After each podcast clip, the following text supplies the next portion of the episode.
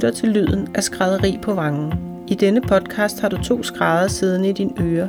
Vi inviterer dig indenfor i skrædderiet, vender faget på vangen og klæder dig som forbruger bedre på til, hvad det vil sige at få skræddersyet tøj.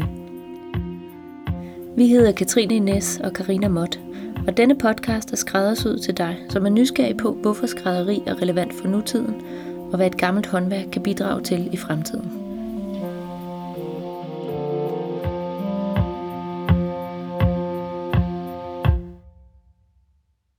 Hej Karina. Hej Katrine. Velkommen tilbage. Det er dejligt at se dig igen. Ja. Og stå her i dit hyggelige prøverum. Det er jo vores lille hule, vi sådan øh, laver. Hvad skal vi tale om i dag? Jamen her i andet afsnit, der skal vi, øh, vi skal lidt tilbage i historien. Og så skal vi finde ud af, hvad det er for nogle skuldre, vi står på. Vi skal tale lidt om fagets historie, og lidt om de traditioner, som vi forsøger at bygge videre på hver dag, når vi går på arbejde. Ja. For det er jo et ældgammelt håndværk. Københavns skrædderlag er stiftet helt tilbage i tolv femoghalvfjerds, men håndværket har jo selvfølgelig været brugt før, egentlig lige så længe, som vi har haft tøj på kroppen. Man kan sige, at der før i tiden har været to slags skrædder. Der var dem i byen, der syede hjemme eller på et værksted, og så var der dem på landet, som tog omkring på gårdene og syede der. Og skrædderen, han har altså typisk taget, øh, taget sig af tilskæring og syning af herreklæder, og så måske det lidt mere komplicerede dametøj. Men det øvrige, det kunne som regel klare sig sypiger, eller kvinderne i huset eller på gården. I byen, der organiserede skræddermestrene sig i et lav eller foreninger. Lavet har sikkert været det fineste og mest magtfulde, og i perioder har det også haft sine egne love og regler, for hvem der måtte arbejde, og hvordan de måtte arbejde, og hvor meget de måtte arbejde, og for hvem. Alle de her love, de blev ophævet af Christian den fjerde engang i seksten hundrede. Men selv herefter den dag i dag, der eksisterer skrædderlaget. Faktisk er det et af de ældste lav i Danmark. Hvis man kigger på listen over medlemmer af skrædderlaget i dag, så er langt de fleste medlemmer kvinder. Og vi er jo også begge medlemmer af skrædderlaget. Mm-hmm. Kvinder har altid syet. Pigebørn er blevet opdraget til at kunne sy og stoppe og strikke.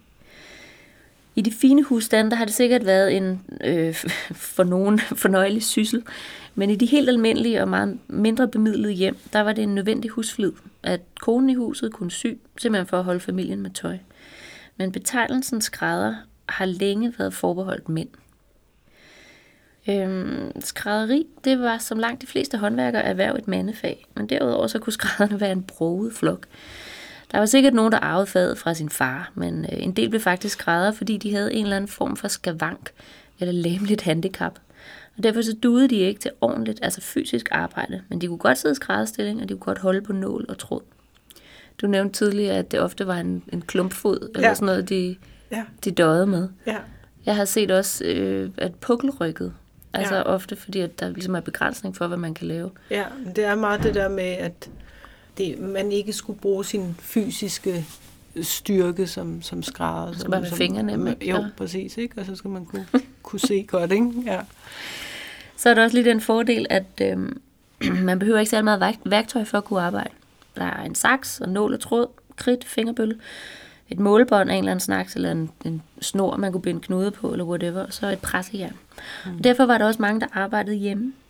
En gang i nitten hundrede-tallet, så blev skræddermesterne forpligtet til at have et værksted, hvis de havde svende. Men ellers så kunne svendene sidde hjemme, eller også så kunne de for egen regning finde et sted at sy. Det kunne de slå sig sammen om et fælles værksted, eller et såkaldt centralværksted, hvor de kunne sidde op til et hundrede og halvtreds svende og arbejde. Det har ikke været, det har ikke været helt ualmindeligt, at værksteder de var fælles, eller at de lå i nærheden af hinanden. Det kender man også fra middelalderbyer, mm. hvor der ligesom er et område for skrædder og et område for hvad ved jeg, skomager eller smede, eller hvor det ja. mm. Man ved, at i København har der været rigtig mange skrædder i området omkring Læderstræde og Kompagniskred. Mm. Og hvis vi sådan kigger udenlands, så er et af de mest berømte eksempler, det er jo nok Savile Row i London, ja. som ja. er skræddergaden mm. over det melde. I attenhundrede-tallet, der vender symaskinen frem. Det er indledningen til skrædderfaget som delvis overgang fra håndværk og til et industrifag. Der bygges fabrikker, og især efter første verdenskrig, så griber konfektionsindustrien om sig. Det skal vi tale lidt om i et andet afsnit. Mm. Dels hvad konfektion er, og hvad forskellen er osv. Og i dag, der skal vi tale om, at skrædderiet faktisk stadig eksisterer den dag i dag, på trods yeah. af alt det her. Ikke? Og det er, det er vi jo beviser på, du og jeg. Mm. Vi er nemlig skrædder. Ja, ja. Og, og vi bruger jo mange af de gamle teknikker også, ikke? Altså, selvfølgelig øh, har vi symaskinen, og vi har et elektrisk dampstrygejern og, og, og sådan noget, ikke? Jeg, jeg kan jo kun tale ud for mig selv. Jeg har i hvert fald bruger rigtig mange teknikker, som man formentlig brugt. Altid har brugt. Altid. Altså, sidder, du, sidder du i skrædderstilling? Nej, ikke længere. Jeg, jeg overtog øh, skrædderiet der for Bent, fra Bent Vindervalt. Øh, han sad op på bordet, ikke? Gjorde han det? Ja, jeg har stadig, jeg har, det, jeg har stadig bordet, og der er stadig skomærker, eller du ved sådan en... Øh, Hvordan kom han op? Altså, jeg tænker, han er herre på jamen, otteoghalvfjerds. Altså, jamen, han var, han var adræt. Hans kone lavede sådan noget gymnastik sammen med ham. Så han havde ikke en klumpfod, der ligesom var... Nej, han, han, og du har heller ikke, ikke nogen læmelige skavanker, vel? Nej, ikke sådan lige umiddelbart. Nej. Og vi er kvinder, Karina. Ja, hvordan er vi blevet skrædder? Ja, helt usædvanligt, ja. Men tiden har ændret sig. Ja, for der er nogle ting, der har ændret sig. Der er også nogle ting, der er de samme. Men en af de mm. vigtigste... Eller vigtigt, det ved jeg ikke. Altså bare det, at vi er kvinder og sidder og gør det her. Ja. Altså, vi snakkede også om det der med skrædderlaget, ikke? Altså, var jo en herreklub, ikke? Altså, og det, det der med, at de, de lavede deres egne love, øh, de var en del af, af, af meget ofte af borgerstyret, og, og, og, og der var jo kun adgang for mænd, ikke? Øh, og de har vel også haft nogle magtfulde forbindelser, i og med, ja. De er sikkert har syet for, for mange af de ja.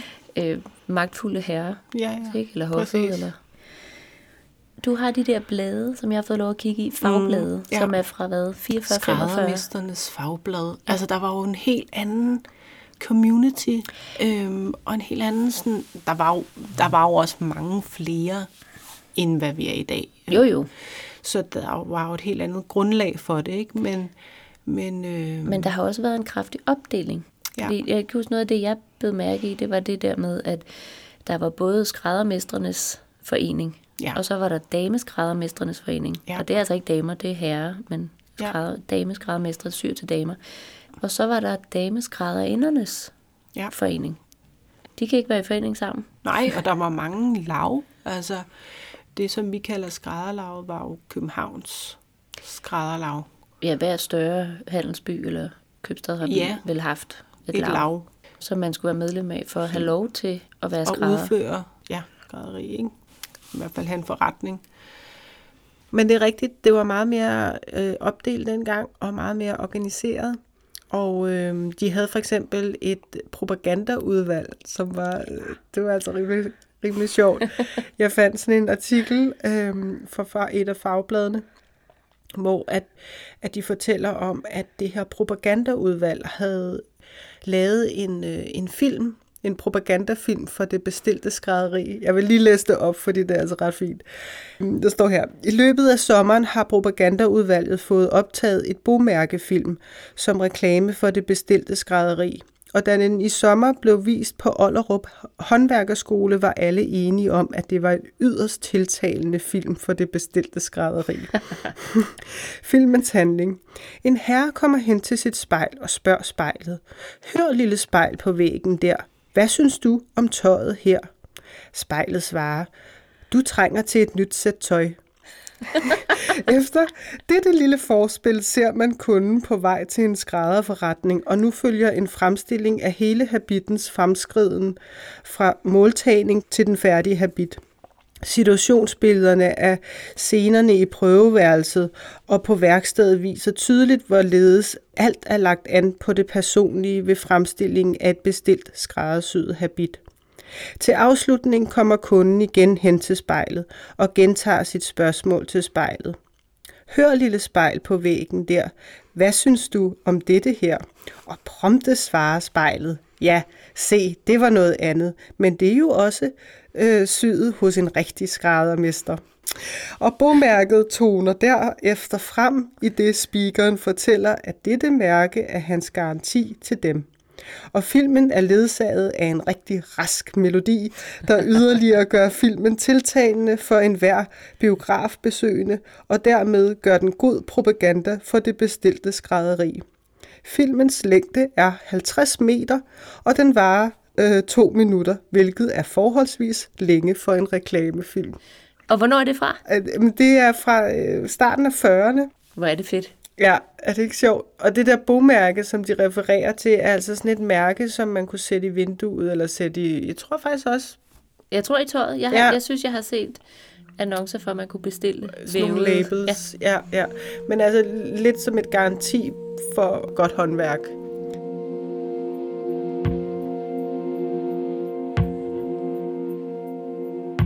Men det er, jo, det er jo sjovt at tænke på, at de har, de har stået her for firs år siden og gjort reklame for skrædderi, ja, på samme måde, som vi egentlig gør nu. Lidt gør nu, ja. Vi er det nye propagandaudvalg. Også du, ja. Vi gør det jo også lidt i dag, nu i skrædderlavs eller i håndværkerforeningens øh, regi, ja, hvor der bliver arrangeret det, der hedder lavens opvisning. Mm, ja, det er det jo så rigtigt. I fællesskab med andre øh, beklædningshåndværk, guldsmede og modister og... Ja. Ja, bundmager. Jeg tror, at frisører og så videre også med, ikke? Jo, frisørlaget. Mm. Og, ja. Og det er jo netop... Sadelmager, tapet og sadelmagerlaget. Ja, det er rigtigt. Ja, men det er i hvert fald en masse lav inden for, for beklædning, eller... Ja. Som, som ligesom skal, skal vise, hvad dansk håndværk kan. Altså, I dag. Hvorfor, i dag, hvorfor, ja, det er, hvorfor det er relevant, og hvorfor det skal, skal bruges. Altså, det er, det er en... Ja, propaganda, det er lidt reklame. Propaganda, og ligesom keep for flaget, at vi stadig er, at vi er stadig nogen, som bruger øh, de gamle teknikker eller håndværksfaget. Altså vi sætter ikke al produktion til udlandet, men vi er stadig nogen i Danmark, der, vi gør det. Øh, der gør det. Ja. Og ofte er det jo bare små virksomheder, ligesom vi er, hvor det er bare os selv, eller har en enkelt svend, eller en lærling, eller... Altså ligesom du, du læste op, at ofte så var det måske øh, skrædderier, hvor der var, ja, mange, mange... Ja, så har de siddet på et værksted og arbejdet på, på hver deres. På et værksted, ikke? ikke? For eksempel. Det har sikkert været hyggeligt. Ja, jeg tror, jeg har set nogle billeder, ikke? Altså hvor det har været meget kummerlige forhold, ikke? Jo, fordi man skal jo ikke bruge særlig meget. Nej, det er det. De skal bruge et bord. Ja. Altså, det er vel ikke engang svende, der har været tilskærer, kan man sige. Det er Nej. vel skræddermester, ja, altså mester, der tilskærer. Ja. Det vil sige at beregne modellen, eller lave konstruktionen mm, og klippe stoffet ud. Mm. Og så er det sygearbejdet, man ligesom har svendene til. Og selv ja. inden for det har der jo været opdeling. Ja. Der var buksesvende, som ja. altså udelukkende syede bukser. Ja, og der har været jakkesvende og vestesvende. Altså alt var ligesom opdelt. Hver svend havde sin speciale. Der var også sortsvende, som syede, de syede kjoler hvidt, altså kjolesæt, og faktisk fik ofte et, et ekstra tillæg, fordi at, at det slid mere på øjnene, ikke? og så at, at sy i, i, eller se sort på sort, sort på sort, ikke? Jamen, det kan sagtens ikke genkende. Vi kan godt genkende det, ikke? Ja, præcis. Men hvordan er det i dag? Jamen, i dag har vi ikke, altså jeg tror, at grunden til, at man delte det op på den måde, var jo, fordi der var en helt anden volumen, og, og, og man skulle have en helt anden effektivitet. Det var mere en, øh, ja, det var en fabrik, men det var det jo, der var jo noget andet samlebånd, og også det der med, at man specialiserede sig, at der var mulighed for at specialisere sig. Og i dag har vi ikke så store skrædderier, så der er øh, ligesom nok arbejde til, at der er en, der kun kan sidde med øh, bukser og kun sy bukser, eller en, der kun kan sidde og sy knaphuller, øh, håndsyde knaphuller. Eller, altså, øh, det er der på Savile Row i London for eksempel. Der har de det stadigvæk. Jeg var derovre. Der er det delt meget op. Altså der er der a coat maker, altså en jakke, skrædder, øh, trouser maker, er finisher, altså dem, som kun syr knaphuller og top stitching, ikke? Altså håndprikninger i forkanterne. Der var presser, altså som kun står du ved, ned i en øh, lille kælder og bare står og presser jakker op. Altså hele dagen. Øh, og, og det fineste, man kan være, det er cutter, altså tilskæren, den som har med kunderne og har måltagning og konstruerer og klipper stoffet. Så det fineste, du kan gøre, det er at klippe stoffet. Ja. Og konstruere. Det er, hvis du gør det forkert, så, øh, så kan man ikke rigtig gøre det om. Hvis du syr noget forkert, kan man sprætte det op og lave det om, ikke? Og i de store skrædderier, der har du også uh, front manager og salesman. Og, altså, øh, ja, så nu kan jeg kun tale ud for mig selv. Jeg har jo alle kasketterne på, ikke? Oh yes. Og, og det var ret sjovt, da jeg var derovre på Savile Row, øh, og man, man, man kommer og siger, I'm a tailor from, from Denmark. Nå, okay, hvad, nå, hvad, gør, hvad, hvad er du? Altså, er du codemaker, er du cutter eller sådan? Nå, øh, nej, jeg gør det hele. Jeg er sådan lidt det jeg hele, ikke? Jeg er sådan lidt det hele, hvor de står sådan, okay, nå. Eller ej, de ved jo godt, at det er de færreste steder, som er store nok til at kunne opdele sin arbejdsgang på den måde. Ja, for det kræver, at der er meget at lave, ikke? Ja. Altså, det kræver, at man kan sidde og få rutine i kun at lave den samme lige præcis. Opgave, eller ja. Den samme øh, ja, chance ja. Dag ud og dag ind. Ja. Men er der så ikke også det inden for dameskrædderi, eller hvordan er det? Jo, altså sådan helt personligt kan jeg jo sige, at når, da jeg var ansat øh, før, hvor jeg sad på en mindre systue, mm. der, øh, der havde vi jo nok arbejdet til, at en konstruerede, rettet til og skar ud, og så mm. var der nogen, der blev skide gode til lige præcis den her type kjole, og så mm. fik man den hver gang, ikke? Fordi det gik bare hurtigt.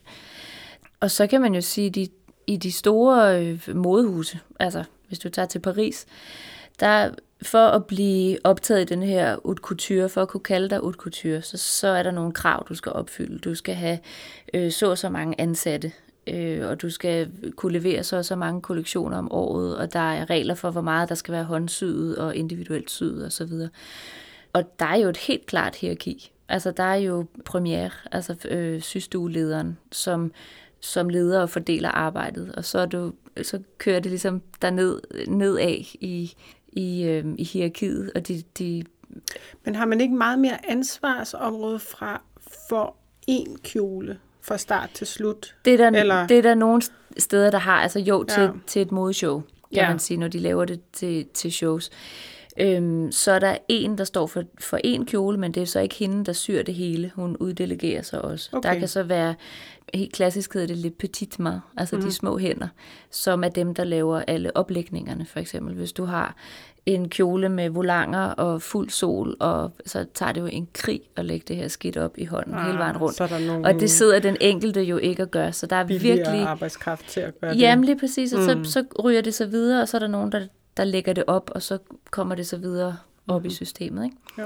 Så der er også en helt klar arbejdsfordeling. Det handler jo om at specialisere sig inden for noget, og dygtiggøre sig og blive god til det, så bliver man jo også hurtigere, og man ved, den sidder lige i skabet hver gang. Ja. Når det er så store øh, mængder, der skal produceres, så har du altså ikke tid til at gøre det forkert og skulle sprætte det op og gøre det om.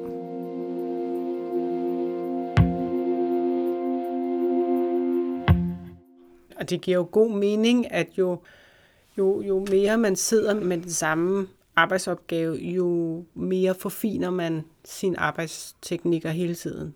Det er jo, det er jo kæmpe luksus at, at kunne gøre, men, men samtidig så holder jeg også enormt meget af at lave altså både bukser og jakke og afveksling vest, er altid og godt, ikke? Lige altså. Præcis, og have prøvningen og syge.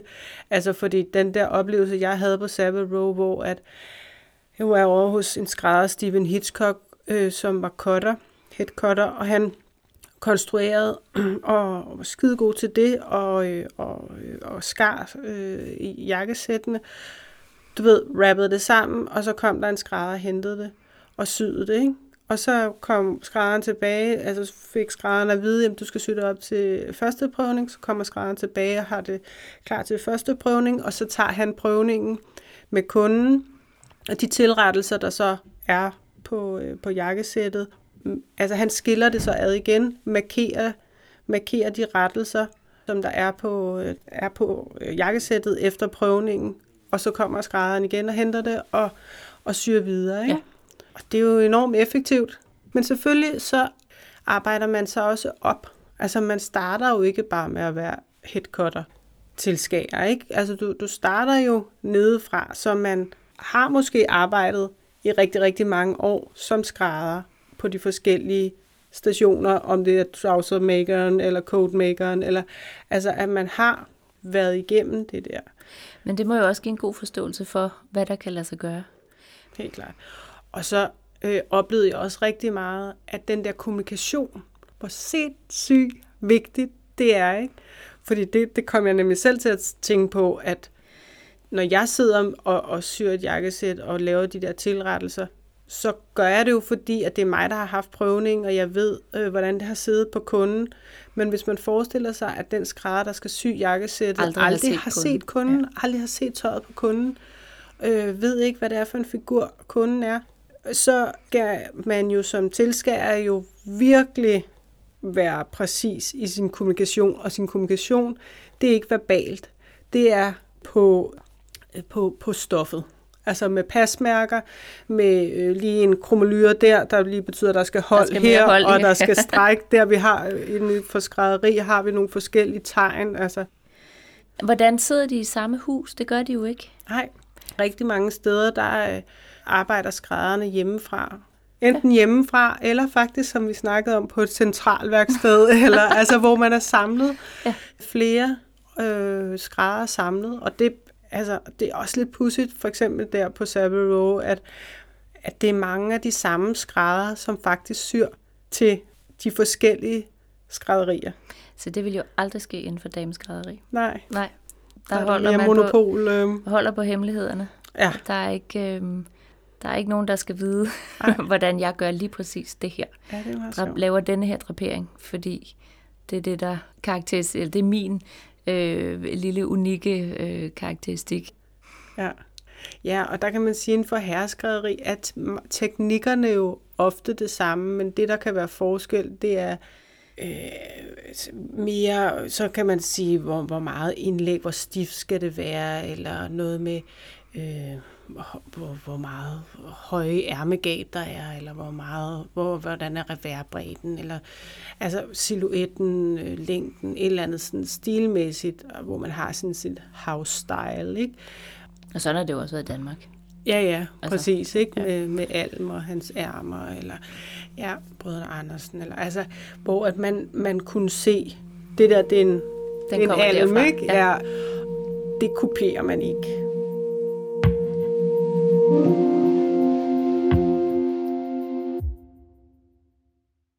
Udover den opdeling, der har været inden for det etablerede skrædderi, både herreskrædderi og dameskrædderi, øhm, så har der jo i hvert fald i den brede befolkning også været forskel på, hvad der blev syet ude og hvad der blev syet hjemme. Kvinderne ja. har jo syet eget tøj eller tøj til børnene, og det de kunne derhjemme. Ja. Og det, der så blev syet ude, det var herretøj. Det var herretøjet, ikke? Og jakkesættene.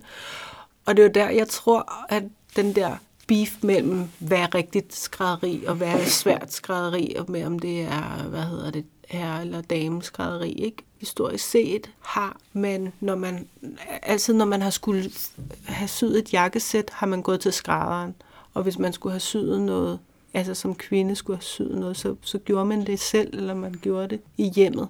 Det er blevet anset som mere en huslig gerning. Og hvad så med de kvinder, som var dygtige til at sy? De har jo så bare... Mm. Hvis de blev gift, så var det hjem. Så kunne du ikke øh, ja. tjene egne penge, vel? Nej, altså, det er det. Hvis du bliver gift, så må du hjem og passe børn og holde hus. Ha. Ja, ja, ja, præcis.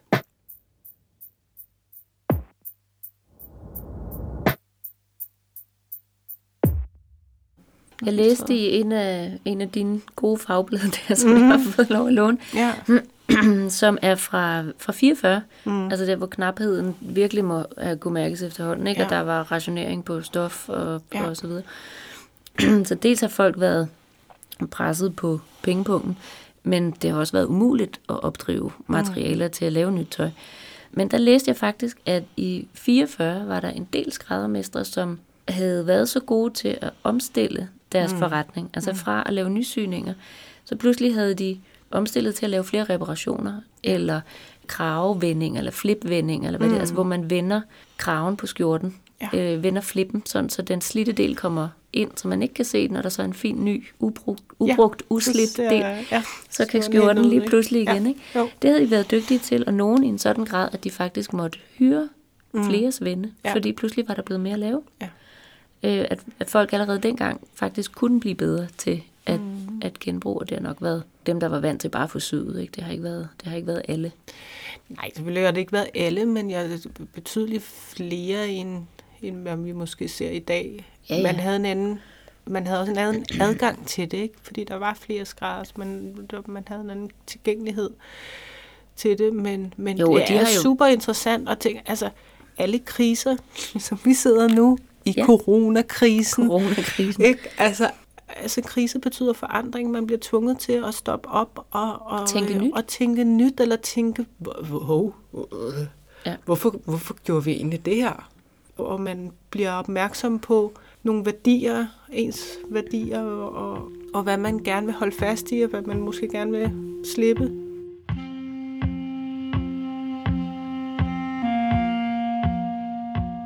Jeg ved ikke med dig, men jeg har da kunne mærke en væsentlig øget interesse for håndværk.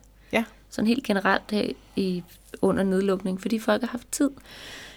Men, ja, men broderi, broderi øh, og syning, strik, strikning, og hækle. Syning, ja. Ikke? Altså sådan noget syterapi, ikke? Altså, øh. Og en ting er, at det er kommet meget til udtryk her under, mm. under corona, men, mm. men tendensen var der ligesom i ja. forvejen, mm. at folk vil gerne kunne noget.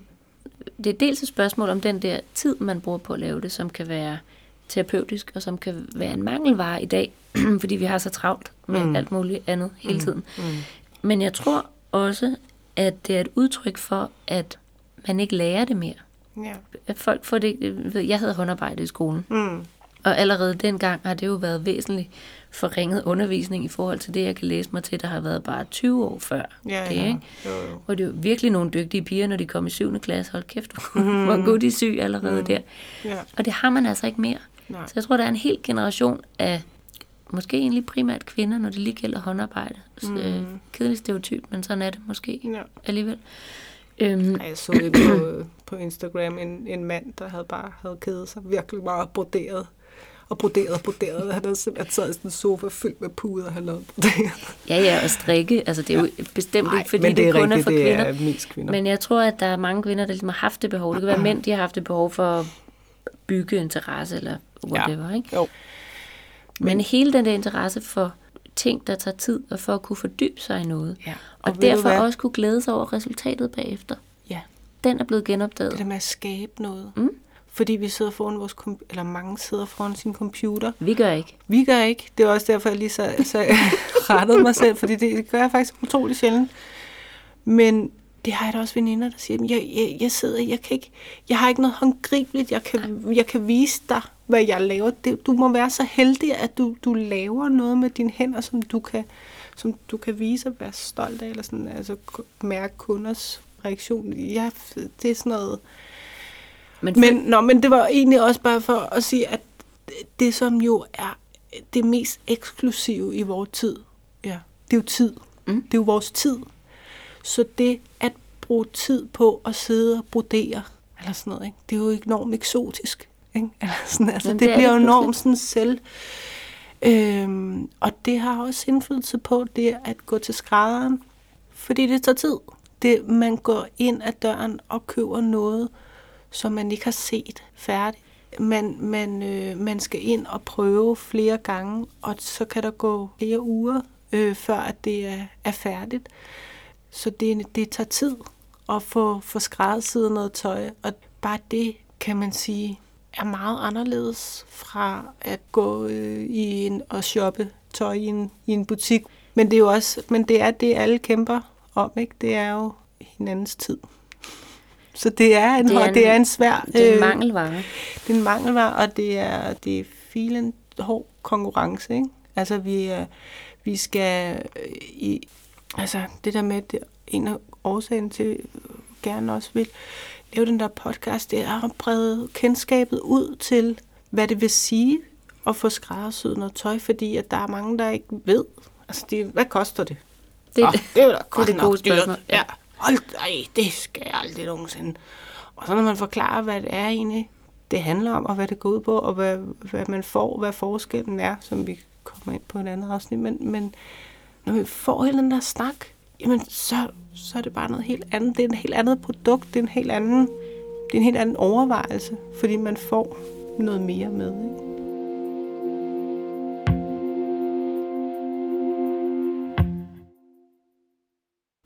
Jeg kommer til at tænke på, øh, vi jo begge to dykket ned i nogle gamle bøger, mm. også for, dels for at researche, men også bare for ligesom at, at lære lidt om, hvordan, altså få forskellige vinkler og forskellige inputs til, hvad vi skulle tale om. Ja.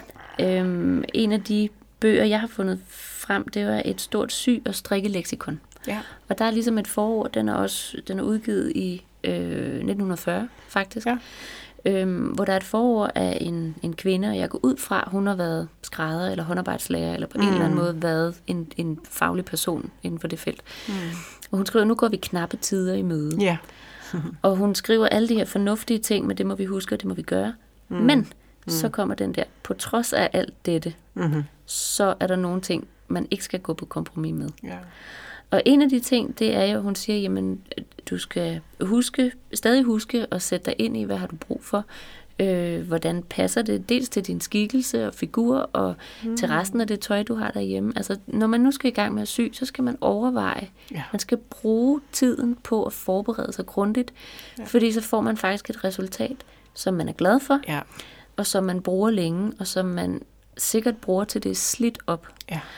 Øhm, og det er jo både økonomisk, og det er fornuftigt, men det giver også en personlig glæde, fordi ja. det, hun siger, det er, at hvis du får det her stykke tøj, det klæder dig, du, det er velsyet, øh, du har gjort dig umage ved at gøre det, mm. jamen du føler dig bedre tilbage. Altså, det vil næsten mm. ingen indtag med, hvor mange positive følger der er. Nej. Men selv i den her periode, hvor krig, det er knapt, mm. alt er under rationering, eller kommer det i hvert fald, så er det vigtigt, at man lige tager sig tid.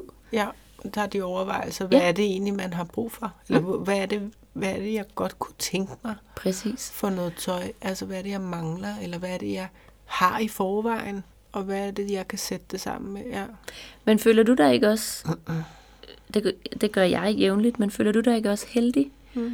over at rent faktisk kunne leve af et fag, som du er, dels som du er glad for, men, men også hvor du kan unde dig selv den luksus, ligesom at, at kunne gå i dybden med det. Altså, jo. det tager den tid, det tager, øh, og du må blive ved, til du er færdig. Ja. det, jeg ser det som en, en kæmpe, og jeg, nogle gange, når jeg sidder og syr, jeg slår, sætter musik på, eller jeg kan mm. øh, sidde, og, hvis der er nogen andre, kan man sidde og have en samtale, samtidig med, at man rent faktisk ja. arbejder. Ja.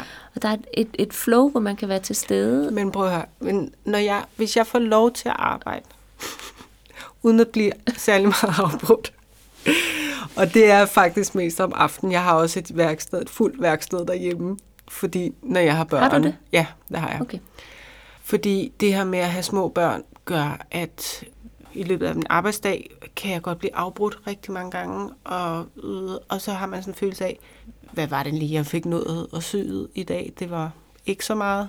Og så det der med at kunne tage hjem, spise aftensmad, putte børnene, alt det der, og så lige have de der to-tre timer efter putning, øh, hvor man bare kan sidde og høre podcast og bare øh, fordybe sig. Øh, og der er ikke og, nogen bagkant, andet man falder i søvn. Nej, lige præcis. Man skal have en sengetid, fordi man skal op næste morgen og sådan noget. Men, men det der med, jeg, og du spurgte, om jeg følte mig heldig. Jeg føler mig så sindssygt heldig, fordi at jeg, jeg elsker mit håndværk. Så det, at man kan leve af det, Øh, jeg tager det ikke som et arbejde. Altså det er også det, der er mange, der synes, hold op, Karina, du arbejder jo sindssygt meget. Og det gør jeg. Ja. Men jeg har det, jeg, altså det lyder meget klichéagtigt, men jeg tager det ikke som et arbejde. Nej. Det gør jeg virkelig ikke. Altså det er en del af mig. Altså det er, det, det er fordi, at jeg har virkelig lyst til det. Altså jeg kan virkelig godt lide, og jeg slapper virkelig meget af, når jeg arbejder. Så kan man også have lorteopgaver. Ja, ja. Og der, og der er nogle ting, der kan drille, eller der er ja, noget, ja. hvor man, der er en deadline, hvor man skal være færdigt, og, og man har pisset travlt, og man... Men det, det, det er omstændighederne, og, man hader ja. som regel, ikke? Det er jo. ikke øh, arbejdet. Nej, og, og, og, og det her med... Det er virkelig vigtigt, altså det kan jeg mærke, at der er rigtig mange unge skrædder, som har en eller anden romantisk drøm om, at ej, og lidt ligesom den tonefald, jeg lige havde lige før.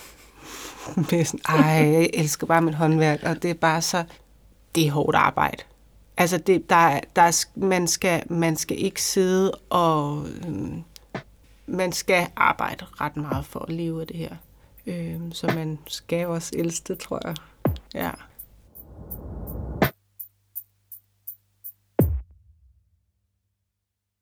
I næste afsnit af Skrædderi på Vrangen, der skal det handle om fremtidens håndværkere. Der skal vi nemlig tale om uddannelse. Ja, og vi får en gæst. Ja, vi gør. Vi får besøg af Magnus Torgård, Han sidder i Skrædderlags bestyrelse og i det lokale uddannelsesudvalg for beklædning, og så har han gennem sit virke på Det Kongelige Teater gennem de sidste femogtyve år uddannet et utal af elever. Ja, og han er også censor på mange af skolerne, så øhm, vi tænker, han må vide en del om, hvad det er for nogle elever, der kommer ud i dag. Så skal vi også komme lidt ind på, hvordan vi to har uddannet os, fordi vi har gjort det på to forskellige måder. Så det bliver også interessant at dykke ned i. Og øhm, hvis I har et spørgsmål til os, fordi vi vil jo rigtig gerne have et lytterspørgsmål med i næste afsnit omkring uddannelsen. Så hvis I sidder og har et spørgsmål, som vi eventuelt kan stille Magnus, eller I vil høre et spørgsmål til os, så skal I øh, skrive til os, enten inde på vores Instagram eller Facebook, på Mott Skrædderi eller Dress by Ines, eller I kan skrive en mail til os på karina punktum k snabel-a mott punktum d k.